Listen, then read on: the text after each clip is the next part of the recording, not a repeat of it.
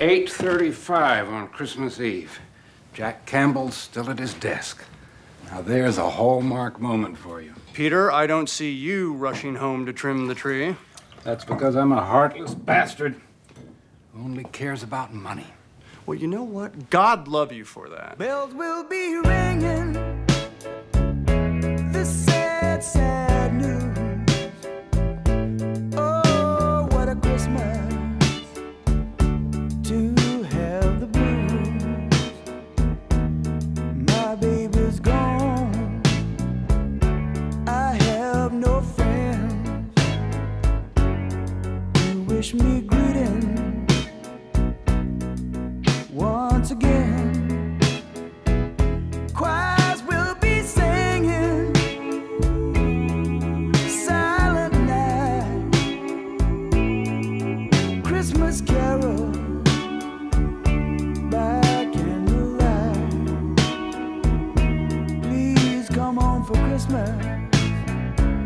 Please come home for Christmas. If not for Christmas, by New Year's night. Hi, everybody. This is Ed Hoffman, and welcome to The Main Event. Merry Christmas. Merry Christmas weekend. Merry Christmas Eve. Merry Christmas craziness out in the malls, out at the shopping, or for those of you that are Amazon drivers or UPS drivers or FedEx drivers working on Christmas Eve and working on Christmas Day these times. Merry Christmas to you guys. And what would we do without you? What would we do without you? Nobody. We don't have quite the same amount of retail places to go shopping. So there's so much more done online, and the traffic in our cities with Amazon vans and FedEx vans and UPS vans. It's crazy. But hey, you know what? This is the world we live in. And welcome to it. So I'm going to. I opened up with that movie from The Family Man. You know, at 8:35 Christmas Eve, Jack Campbell still at his desk. You know, some of you guys are out there working. That's usually me because you guys call in and need houses to close, and hey, it's time to go to bed. Hey, it's time. Hey, I got to take care of these people. They're buying a house, and I use that song from the Eagles. Please come home for Christmas. You know, the Eagles are part of a management company that doesn't allow us to use lots of their music, but this one I was able to because the Eagles did not write it. And I said, I'm determined I'm going to get Eagles on my show without having anybody get in trouble. But hey, there it is. So Merry Christmas, everybody. And I'm going to tell you about what's been going on in the last week and a half or so, and my opinion of it. But before I do, let me introduce myself. My name's Ed Hoffman with United American Mortgage. If you're ready to get involved in any of the fantastic opportunities that are real estate, and there are fantastic opportunities as we watch interest rates come down. And in some places in this country, we're watching prices come down. Let me say that again. In some places in this country, we're watching prices come down, and coming down into as much as double digits in certain places. So for you, those of you buyers, it's a great time, and there's great times ahead. For those of you sellers, you might have waited a bit too long, but you know, in general across the country, prices are still stable. But there are some places that there's options. There's some opportunities out there. Be ready for it. And if you haven't read my book, Experience Matters, here's mine. There's about 6 or 7 chapters on real estate, talking specifically about market timing, and I express my theory that good investors make good money in good markets, and great investors make better money in bad markets. And as the opportunities come around, and let me preface this with this: as we're seeing the interest rates come down, I haven't heard it yet, but I'm sure Biden's going to come out and say, "Hey, Bidenflation, not Bidenflation, Bidenomics is working. See, we're seeing the interest rates come down." Interest rates are coming down because we're going into a recession. And I see some places say, hey, we're not going to go into recession. Well, all evidence is that we are. And things are slowing down because the prices have gone up. And when they say, hey, inflation's coming down, that doesn't mean prices are going down. That just means it's not going up as fast. So when you hear all the BS from the Democrats and all the spin doctors from the White House tell you how great Biden is doing and how everybody should be feeling this, even if they don't. Oh yeah, Biden's doing a great job for the economy. We've got more jobs than any time. All that BS that they've been saying for 3 years. Now that there's signs that gas prices have come down a little bit and the interest rates are coming down, has nothing to do with having a strong economy. So take everything with a grain of salt. So again, if you're interested in getting involved in any of those fantastic opportunities, you need financing, call me toll free at 855-640-2020. That's 855-640-2020. One last time, day or night, toll free, area code 855-640-2020. If you want to talk about loans, but you don't want to talk on the phone, go to edhoffman.net, edhoffman.net. Click on the United American Mortgage logo and fill in the form there. Tell me how much information you want back. Give me as much information as you want me to have, and you'll hear back from me. Either myself or one of my talented teammates will help you find the missing pieces to your real estate financing puzzle. And whether that's to rearrange your debts on properties that you already own, or to pick up a piece of property that you'd like to own, and whether that's in California or another state. Or if you'd like to find out more about those reverse mortgage things, if you've checked them out in the past and they didn't work for you, as interest rates come down, they work better. So, when the interest rates are on the way high, they don't quite give you as much money as you want. And of course, if they give you enough to do it, when the interest rates come down farther, you can do what's called a Heckam to Heckam refinance and redo them, get more money with just signing some papers. But if they didn't work before, as the interest rates come down, you'll see the numbers will change. And if you haven't checked them out and you're over 62 and you've got more years left and you have money, but you have a lot of equity in your house, again, call me 855-640-2020. If there's any part of the show you want repeated, stay on edhoffman.net. Click on the podcast page. You can hear this show as well as several past shows.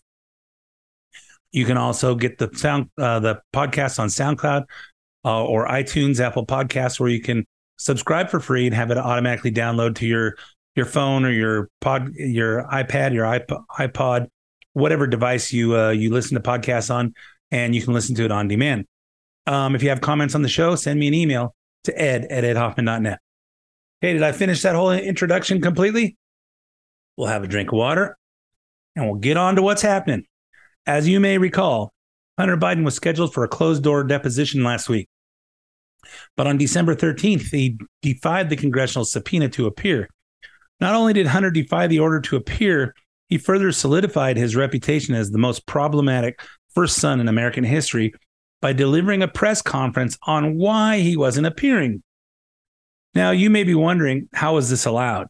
How is the president's son, who we are frequently told is a private citizen, how was he able to command a press conference on congressional property? Well, we have the answer. It's because one of our least favorite California congressmen made arrangements to reserve this spot for Hunter. Which congressman? Well, if you saw Hunter's press conference, then you know smarmy, slimy Eric Swalwell was standing behind Hunter's lawyer, Abby Lowell. As it turns out, Swalwell used his own congressional credentials to give Hunter access to the property and to hold a press conference from the Hill on December 16th. At first, one had to wonder whether Eric Swalwell had simply wandered by the presser on the way to his office. But the Biden team set up the conference on the Senate side, out of the reach of the House Sergeant-at-Arms, who might not have reacted well to an act of open contempt of Congress on his side of the Capitol.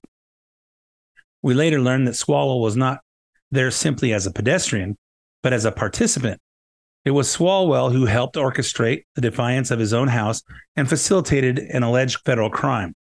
Swalwell used his official position to reserve this space for the press conference and lent his assistance to Hunter in refusing to appear before the House Committee on Investigate that was investigating his father, President Biden.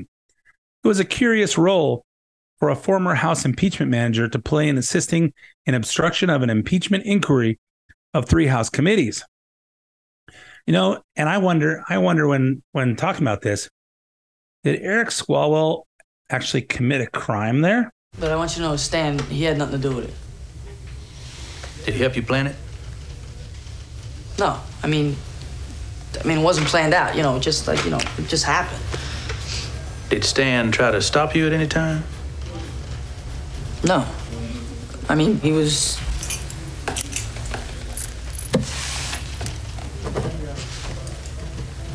Why, is that a big deal? Aiding and abetting. Aiding and abetting? What is that, a major thing? Oh, yeah. Yeah. Yeah, aiding and abetting. Eric Swalwell was aiding and abetting him committing contempt of Congress. Can we put him in jail for that? Can we at least censure him like we did with the guy that pulled the fire alarm to stop a congressional hearing? Unlike the people that were there on January 6th in the Capitol that were thrown in jail and committed and convicted of crimes. Hey, we charge them with a felony, and then we ram them with legal fees until they finally give up and say, okay, well, I'll plead guilty to misdemeanors. Then we go out and say, hey, they pleaded guilty to a crime. Yeah, because the federal government never runs out of our money. And these private citizens who felt it was their right to protest peacefully and patriotically, they don't have unlimited money sources like the federal government does. Who they don't have unlimited money sources either, except for when they run out of our money, they just print some more. By now, we've all heard the primary purpose of this event: to shame Americans who care about the influence peddling schemes Hunter and his father engaged in during and after Joe's vice presidency. Oh, I'm sorry. I mean, the schemes that of his father didn't engage in with him. Yeah, sure. That's right. Here's Hunter. I'm here today to answer at a public hearing any legitimate questions Chairman Comer and the House Oversight Committee may have for me. I'm here today to make sure that the House Committee's illegitimate investigations of my family do not proceed on distortions, manipulated evidence, and lies. For 6 years, I have been the target of the unrelenting Trump attack machine shouting, "Where's Hunter?" Well, here's my answer. I am here. Let me state as clearly as I can. My father was not financially involved in my business, not as a practicing lawyer, not as a board member of Burisma, not in my partnership with a Chinese private businessman, not in my investments at home nor abroad, and certainly not as an artist. In the depths of my addiction, I was extremely irresponsible with my finances. But to suggest that as grounds for an impeachment inquiry is beyond the absurd. It's shameless. There is no evidence to support the allegations that my father was financially involved in my business, because it did not happen. No, there's no evidence at all except for bank records and canceled checks and wire transfers. And there's not one scintilla of evidence, as the Democrats like to say. The Republicans don't have one scintilla of evidence. And hey, I'm here today. Well, you're not really here today. You're not where you're supposed to be. You're supposed to be on the other side of the building, and you're supposed to be inside in a deposition. And this illegitimate investigation of my family. Well, we know it's legitimate. We know it's legitimate because we have all the evidence. But you know what? The Democrat playbook is just keep denying, just never admit anything. Then came one of Hunter's demands for an open hearing. I think we all know why he wants it. Republicans do not want an open process where Americans can see their tactics, expose their baseless inquiry, or hear what I have to say. What are they afraid of? I'm here. I'm ready. Yeah, you're here. You're ready. Except for there's a big difference between an open hearing and a closed-door deposition. Closed-door deposition is you have attorneys, and you have people asking the questions, and you have court reporters, and they're asking questions to Hunter Biden and he's answering them. And there's no, there's an attorney for Hunter that can say, I object to that question, or, hey, asked and answered, or any of that stuff. But you don't have, what they don't want to have open hearing is because then you got 5 minutes of questions and then 5 minutes of just gibberish from the Democrats. Oh, I'm sorry you have to go through this. Oh, I thank you for coming. You're such a good American, Hunter Biden, spending all your money on hookers and booze and sex clubs and pornographic stuff and writing it off your taxes. You're such a good American. We're sorry you have to go through this illegitimate attack from the mean old Republicans. It's amazing to me. You know, you have to be able to cut through the BS. And that everything that came out of that guy's mouth was BS. But that wasn't what the last we saw from Hunter in this past week. After defying the congressional subpoena, Hunter was seen out and about with his father over the next several days, jewelry shopping together in Greenville, Delaware, going to church in Wilmington, outings that had to be facilitated by the White House to help Joe Biden signal to America that he supports the entitled behavior of his 53-year-old son. I just don't think I could, if my son was 53 years old and supposed to be standing on his own 2 feet, and he was still creating issues like this, I just think I would have to turn my back and say, son, you made your bed, lie in it. You know, you break the laws, you have to pay the price. You don't do the time if you can't do the time. And I think, but you know, Biden's involved in all this stuff, so he has to show support for his 53-year-old son. After all, the White House confirmed that President was familiar with Hunter's plans to hold the press conference after defying the subpoena. This could actually help Republicans because they can add obstruction of Congress count to Biden's articles of impeachment, if articles of impeachment actually come to be.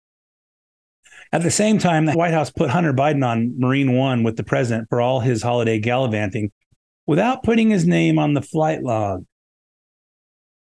Why would that be? Hey, here's all the people that are on this Air Force Two or Marine One helicopter. Here's all the people. It can't be that long of a list. But they left Hunter Biden off of it each time. So which one is it? Is the White House proud of his middle-aged man-child who sold out our national security, or they're not? Seems to be a conflict in what they say and what we see. Well, the White House response is more or less, "How dare you question this?" Because Karine Jean-Pierre explained the entire day of the Biden fun in Delaware, from shopping to the Catholic mass, to the ritzy Italian lunch the family had afterwards, was to honor the 51st anniversary of the death of Joe Biden's first wife and daughter. So don't you feel ashamed of yourself? Let's hear this week's rehashing of the same old Biden sympathy play. The family gets to travel with the president, and that's been the case with every other president. Why does the president think it's appropriate that taxpayer dollars should be used to fly him around when he's been indicted and justified a congressional subpoena? You know, the president and their family were obviously, it was a somber anniversary that they were recognizing. So you could imagine what that is like for them.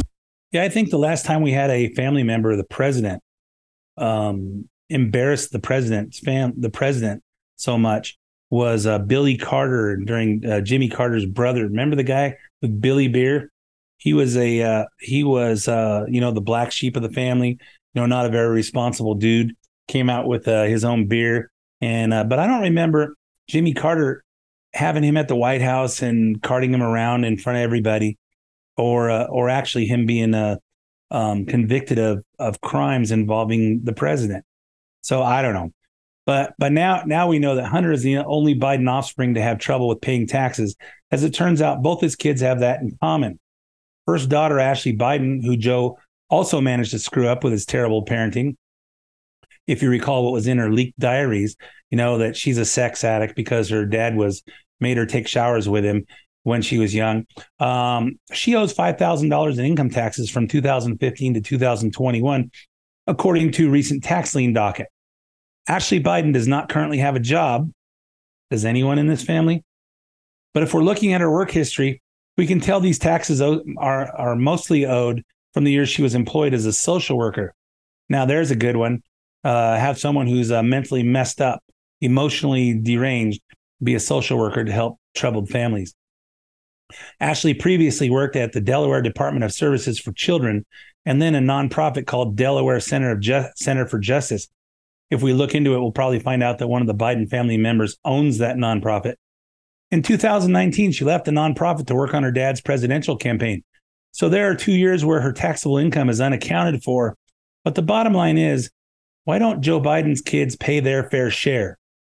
Isn't that what their dad constantly preaches to the rest of us? Look, I'm a capitalist, but pay your fair share. But we also have to raise revenue and go after tax cheats and make sure everybody's paying their fair share. Well, it's about time they step up and start paying a fair share. The wealthy still do evolve. They got to start paying their taxes. It's a matter of decency. It's a matter of dignity. It's about just paying your fair share, for Lord's sake.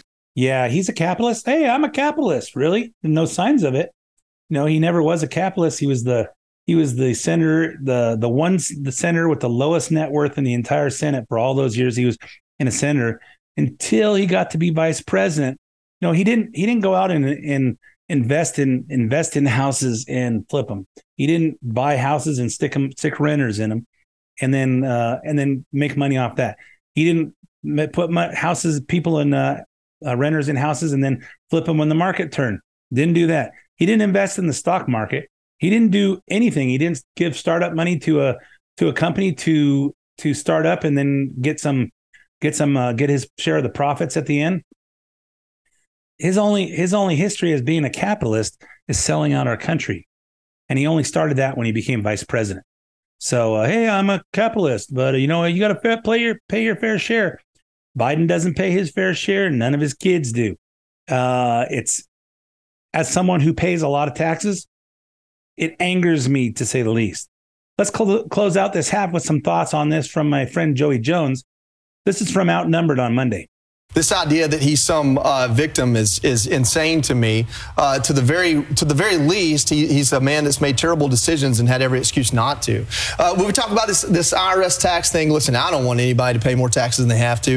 If she can get out of paying $5,000, good on her. I don't want the government to get any more of my money, hers, or anybody else's. But it's not her taxes that matter. It's the fact that we know about her taxes because everyone in her family of note is being investigated on potentially selling our country out. But what Republicans in Congress have to a better job doing is explaining that the Justice Department has failed in its mission and its charter, and the only thing left is an impeachment inquiry as an investigative tool to get a little bit of answers on this. And we as American people, not just Republicans, Democrats, Independents, we want to know if the current president in the White House has done things to sell our country out.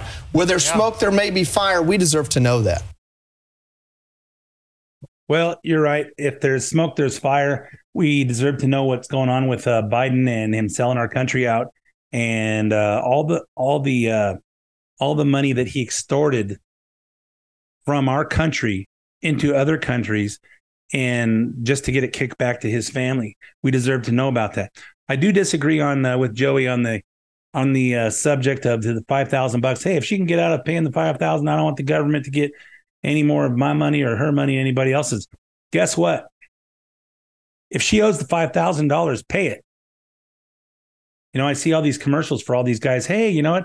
I owed the IRS this much money, and this company got me out of it. Well, you only owe the IRS that money because you didn't pay it. You're supposed to pay your taxes as you go along. And while I don't like paying taxes either, there's tons of legal ways to reduce them, but if I have to pay my fair share, everybody else has to pay theirs. And if it's $5,000 or it's $500 or it's $5, everybody should pay something. That's why I think we should go to the consumption tax, to where you pay a national sales tax on everything. Nobody gets to pay zero, and nobody has to pay 50%, and because it's not fair to anybody. And everybody spends money, everybody pay a percentage based on that. That way, it's hard to cheat. I'm sure somebody will find a way to cheat regardless, but that's my opinion, and you're welcome to it. Anyway, so we're all out of time for this half of the main event. Stay tuned for 5 minutes, traffic, weather, sports, and commercials. I'll be right back with lots more. You think I like being here on Christmas Eve, Alan? No. Well, maybe. Okay. Okay, maybe I do have a touch of tunnel vision this holiday season, but in 2 days, we're going to announce one of the largest mergers in U.S. corporate history. When a deal like this turns up, you get on it and you ride it till it's over. You don't ask it for a vacation. December 26th. After that, there'll be so much money floating around here, it'll be like Christmas every day. December 26th, people, if you'd like to celebrate that day, you all have my blessing. You're right, Jack. I'm really sorry. No, I don't want you to be sorry, Alan. I want you to be excited. I want my gift to you to be the first gift you open this year. You know why? Because my gift comes with 10 zeros. So won't you tell me you'll never move on. Christmas and New Year will find you on. There'll be no more sorrow. No grief and pain, and I'll be happy, happy once again. And welcome back to part two of the main event. My name's Ed Hoffman with United American Mortgage. I don't talk a lot about real estate and financing on the radio, but if you have real estate and you need financing, or you'd like to have real estate, you need financing, call me toll free at 855-640-2020. I will get you on the right path to the decision that makes the most sense for you. If you have real estate and you want to rearrange your finances, you've got debt and it's starting to choke you, and you'd like to consolidate it and make your payments go down. If you're over 62 and you got more years left and you have money, but you have lots of equity, we'll talk about reverse mortgage. And just call me, 855-640-2020, or go to edhoffman.net and click on the United American Mortgage logo. All right, so let's talk about, in this half, let's talk about the border funding battle. The passage of Joe Biden's $105 billion supplemental emergency request fund for Ukraine and Israel and Taiwan, which was actually closer to $106 billion to start and then became $111 billion once congressional Democrats got their hands on it, seems unlikely to happen before the new year, thankfully. Remember that thing? Hey, Israel's at war and we need to support them. We're going to send them $14.3 billion. But at the same time, with the same thing, we need to send $61 billion over to Ukraine and a couple bucks over to Taiwan. And we'll throw $1.50 over to the border to keep our own. We want to make sure we protect the borders of Ukraine, but our borders are still left open. So that's just a non-starter for Republicans. And it's only because Republicans have stayed strong for a change on including the border policy changes in the bill that this is not going to pass. That's a good thing, since the border crossing record set 2 weeks ago has already been broken again this week. On Monday, over 12,500 migrants crossed the U.S. border. So once again, we have a new largest number of migrant crossings ever recorded in a single day, and I'm sure that record won't stand for long before it's broken. You know, it's scary to watch what's happening on the southern border, and to think that all these people are just millions and millions and millions of people are just coming across. We don't know who they are. For those of us old enough to remember 9/11, which apparently there's a whole bunch of people at voting age that weren't even alive yet. It's scary to think that that's likely going to happen again. It's scary to think of what happens when you have all kinds of criminals. It's like, hey, let's open up the jails and just let all these felons out and let them go wherever they want. But where do you want to go? I want to go to Philadelphia. I want to go to New York. I want to go to Chicago. Whatever. Everybody wants to go somewhere. And these people are not good people, or we don't even know who they are. They don't have any right to be here. And they're coming across, and we're paying for them. So Texas Governor Abbott responded by approving a new law that will allow any Texas law enforcement officer to arrest illegal immigrants, effectively turning every police officer in the state into a border agent. The White House called it dehumanizing, and Greg Abbott responded by saying the Biden administration forced his hand. The law is incredibly extreme, and it does not make communities in Texas safer. It just does not. It dehumanizes, which is what Republicans tend to do. Certain Republicans tend to do is dehumanize immigrants and also demonize them. Biden's deliberate inaction has left Texas to fend for itself. The authors of the United States Constitution foresaw a situation when the federal government would be inattentive to states that faced challenges at their borders. And in response, they inserted Article I, Section 10 to the United States Constitution to empower states to take action to defend themselves. And that is exactly what Texas is doing. This is what will make states want to secede from the Union. If they're getting no benefit from being part of the United States in that they have the federal government protecting its borders, then what's the point of being part of the United States? And Texas, for one, has an economy where they could survive on their own because of the amount of oil that they have. And when KJP says it does not make communities in Texas any safer, based on what? Less criminals coming into your country makes your communities safer. Less criminals coming into your country make your communities all over the country safer.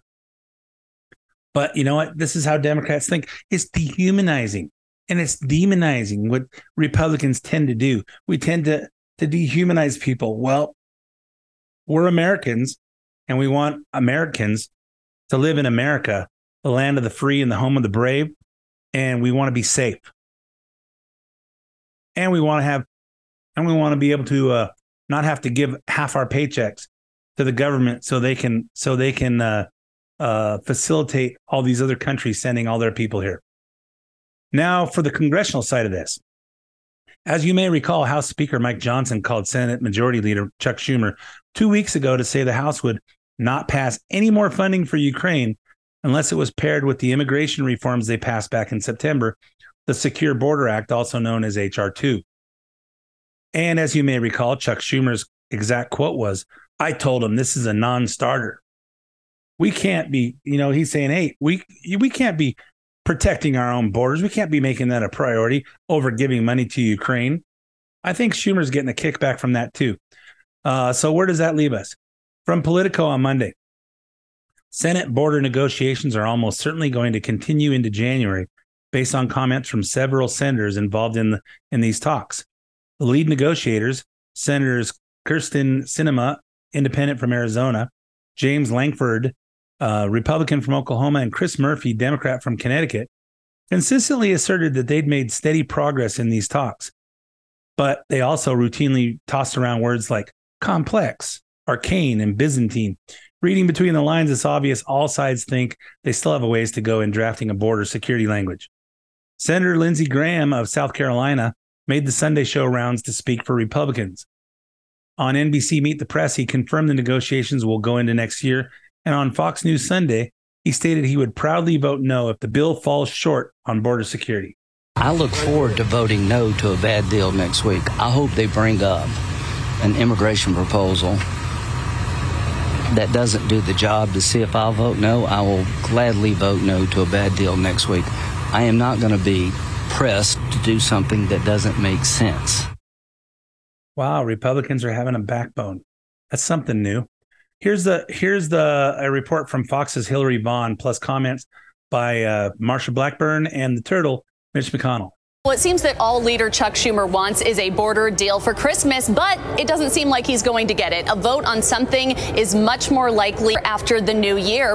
The sticking points are not really over money, but policy. Republicans want major changes to the parole and asylum policy for illegal immigrants. And while senators are working towards a framework agreement this week, no one wants to vote for this until they review the legislative text. For now, most of the details of that are being kept secret. I think one of the things to consider is because Chuck Schumer is not happy. He's not getting the Christmas tree that he has every year, where they just really ramp up the spending. And that was the purpose of having this great big $106 billion spending bill, because we have the CR that comes up in January, and we don't have that push right here at Christmas, so they've manufactured one. Now, Republicans have held together and have said, no talk about anybody else's border until we secure our border. Senate Republicans will not make up for others showing up late to the table by waiving our responsibility to carefully negotiate and review any agreement before voting on it. Well, I just want to mention that CR that Marsha Blackburn mentions involves a deadline coming up January 19th. And then the second deadline coming up 2 weeks later on February 2nd.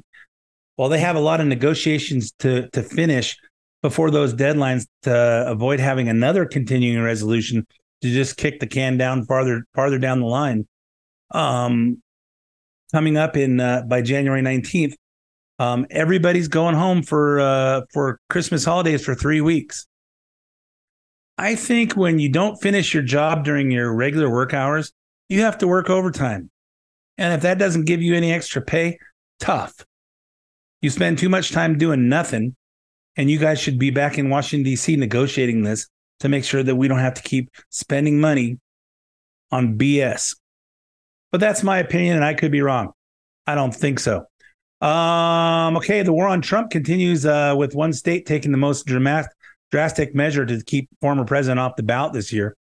In a historic 4-3 ruling, the California Supreme Court ruled that Trump is disqualified from serving as U.S. president. In a historic 4-3 ruling, the Colorado Supreme Court ruled that Trump is disqualified from serving as U.S. president and therefore cannot appear on the primary ballot in Colorado due to his role in January 6th. Of course, his role in January 6th has not ever been litigated other than by the Democrats with their show trial. And you know, they came up with an answer and then made a show for everybody to see. The court's tool was rarely used constitutional provision that bars officials who have engaged in insurrection or rebellion from holding office. But that little section, section 3 of the 14th Amendment, can go back to bite Biden too. So let me just read you this part here.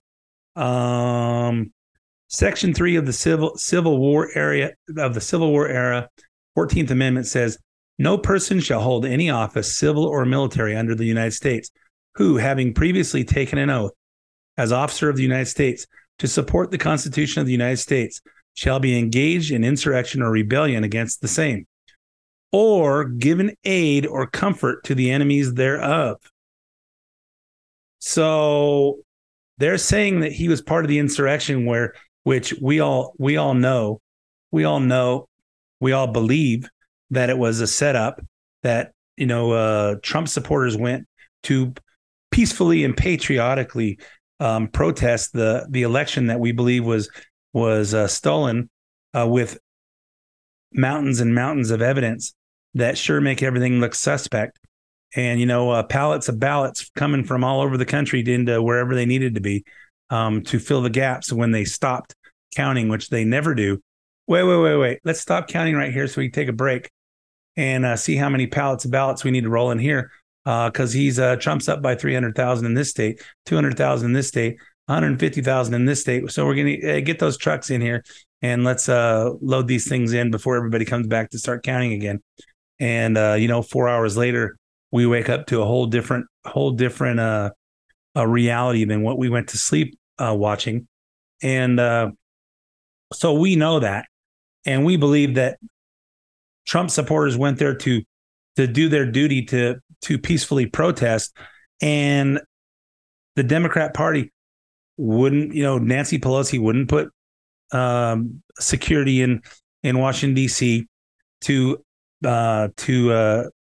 protect them against insurrection. They throw a handful of Antifa guys, put Make America Great hats on them, and have them start stirring crap up. And while you hear the Trump supporters going, no, no, no, and you hear the one guy that's saying, hey, we need to go into the Capitol. And all the Trump supporters are going, Fed, Fed, Fed. They're setting it up. No, Fed. He's a Fed. We know this was all going on. And then they put on this show trial so they could tell everybody that Trump was inciting insurrection. That never happened. We all saw what we saw.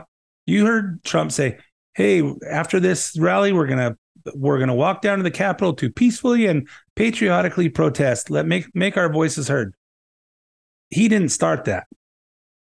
But what we did see that Biden released $6 billion to the Iranians, which turned into an attack against Israel 2 weeks later. We all saw him trading bad hostages that were attacking our country for nothing hostages with Iran. We saw all this stuff happening, which is aiding enemies of United States. So that could still go back to the same thing. This could make Biden ineligible to hold office as well, which we know he shouldn't be in office anyway. However, there's no precedent for using this against a U.S. president. Trump would also be the first, which is exactly how they want it. Trump has vowed to appeal the ruling to the U.S. Supreme Court, and Colorado said it would delay the effect of the decision until January 4th. Allow for his appeal. I don't know what he's going to do by January 4th, but maybe file the appeal. But you know, this all comes by because of January 5th is their deadline to start printing ballots for the primary 2 months later, because you know that's how long it takes for printers to print ballots, 2 months for the Colorado primary. I bet you they could find somebody else. I bet you they could find a printer to do the job at prevailing rates. A lot faster than that. If Trump's appeal is unsuccessful and the state's court ruling prevails, Colorado voters would not see any write-in votes for Trump counted either because, as Colorado Secretary of State Jenna Griswold said, we do not count votes for unqualified write-in candidates. This is amazing. Now election experts are saying Colorado is so blue that Biden will carry the state no matter what. So getting Trump off the ballot in Colorado is not what matters. What matters is this whole thing is being viewed as a test case for a wider effort to disqualify Trump from state ballots under Section 3 of the 14th Amendment, which I just read to you, which was enacted after the Civil War to keep supporters of the Confederacy from serving in the government. What we find out, though, is that Ulysses S. Grant, who was after the 13th Amendment when Abraham Lincoln was assassinated, Andrew Johnson came in to be president, and Ulysses S. Grant, who was the commander of the Union Army, he was the vice president, and then he became the next president. And he said that he thought that this was not a good thing, that it's not fair to keep the people out of government unless the voters decide that. And clearly, whether he overrode that or whatever happened, there's tons of people that were part of the Confederacy that got into Congress and became governors after that. So clearly something was changed. But, you know, when the Democrats are grasping at straws, they'll grasp at anything. So that's why the liberals are all over the airwaves this week talking about the Constitution and calling Trump a Confederate. He was an enemy of the Constitution. Simply a plain reading of the U.S. Constitution. This is not partisan. This is about applying historic principles. What do you say to the Republican candidate's argument that this should be, the voters should have the say and not the courts? Why are you standing with Confederates who betrayed this country? And you could hear she's starting to laugh because she knows what she's saying is a joke. And since about a dozen other states have pending lawsuits challenging Trump's candidacy, this whole thing could open up a floodgate to keep Trump off the general election ballot in numerous states. I personally think they're trying to use a law from the Civil War to start another Civil War, which I think is where we're going. California is not one of those states, but regardless, there's already a movement underway to get him off our state Republican primary ballot. From the LA Times on Wednesday, this headline: California Democrats want Trump off their ballots too. California Democrats are hoping a Tuesday court decision disqualifying former President Trump from the Colorado primary ballot will boost their efforts to bounce him from California's Republican primary as a key deadline approaches this week. Lieutenant Governor Eleni Kounalakis, a Democrat who's running for governor in 2026. You know, why wait till the last minute? You know, we're 1 year into Gavin Newsom's into his last term. Hey, we got 3 more years, but I'm going to already announce my candidacy. I'm running when he's out. Well, she sent a letter Wednesday to California Secretary of State Shirley Weber, urging her to, quote, explore every legal option to remove Trump from the March 5th ballot because of his role in the January 6th insurrection. This decision is about honoring the rule of law in our country and protecting the fundamental pillars of democracy. She wrote, citing the California Supreme Court's 4-3 decision to bar Trump from the ballot in that state. Yeah, I think California is run by a bunch of nuts. And I think something needs to be done about who gets to vote in our country. You know, who gets to vote in our country, who gets to vote in our state. I think we should have new election laws that say, hey, if you're 18 and you can pass this test, the same test that immigrants have to pass to get their citizenship, and you make some effort to understand the ballot propositions, and maybe we have workshops on those where you have a town hall where people can comment on these town halls where people, hey, if you want to vote on the propositions, you have to go to these town halls, and there's town halls all over the place, and people have open discussion about each and every proposition. So people at least have a feel for what they mean, rather than just getting those mailers in those suggestions in the flyers in the mail, or watching what the Democrats put on TV. It's all BS. It's all BS. So if you watch the wrong channels, you're misinformed or uninformed.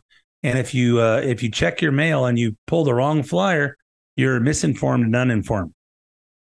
So meanwhile, at his rally in Iowa this week, ahead of next month's caucus, Trump referenced this event without mentioning Colorado specifically. They want to silence me because I will never let them silence you. And in the end, they're not after me. They're after you. I just happen to be standing in their way. Yeah, he's exactly right, because what they're doing to Trump, if they get away with doing it to Trump, they'll get away with doing it to all of us. And, you know, why are they so damn afraid of Trump? They're afraid of him because he's the only one from outside the circle. He doesn't need lobbyists to give him money to steer him toward decisions. He can't be bought, and he's just not part of their club. And our government, we found, is so corrupt. It's so corrupt. We need to wash them all out and start over. And it's just disgraceful. Trump's comments there echoes what he said on at the Hannity town hall 2 weeks ago, when he reminds us why he needs to be back in the White House. The person they don't want to run against is us. It's us. It's not me. It's us, because it's a movement.